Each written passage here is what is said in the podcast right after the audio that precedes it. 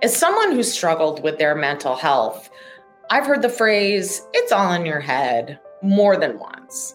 So by the time I was diagnosed with bipolar 2 depression in 2003, I'd already spent a solid decade being shuffled to and from different doctors with different misdiagnoses, being yanked on, being yanked off, all sorts of medications that made me feel like total crap.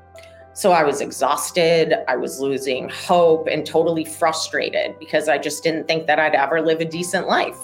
I really just wanted to die because that felt easier than living with this. It wasn't until I started listening to other people's struggles with their mental health that I had any sense of hope for my future. So, MedCircle wanted to launch It's All in Your Head podcast. Tune in and listen to people's lived experience with a variety of different mental health and behavioral struggles. We'll pay tribute to all that is in our heads Tune in each week to hear our courageous guest share more about their experience, strength, and hope with us.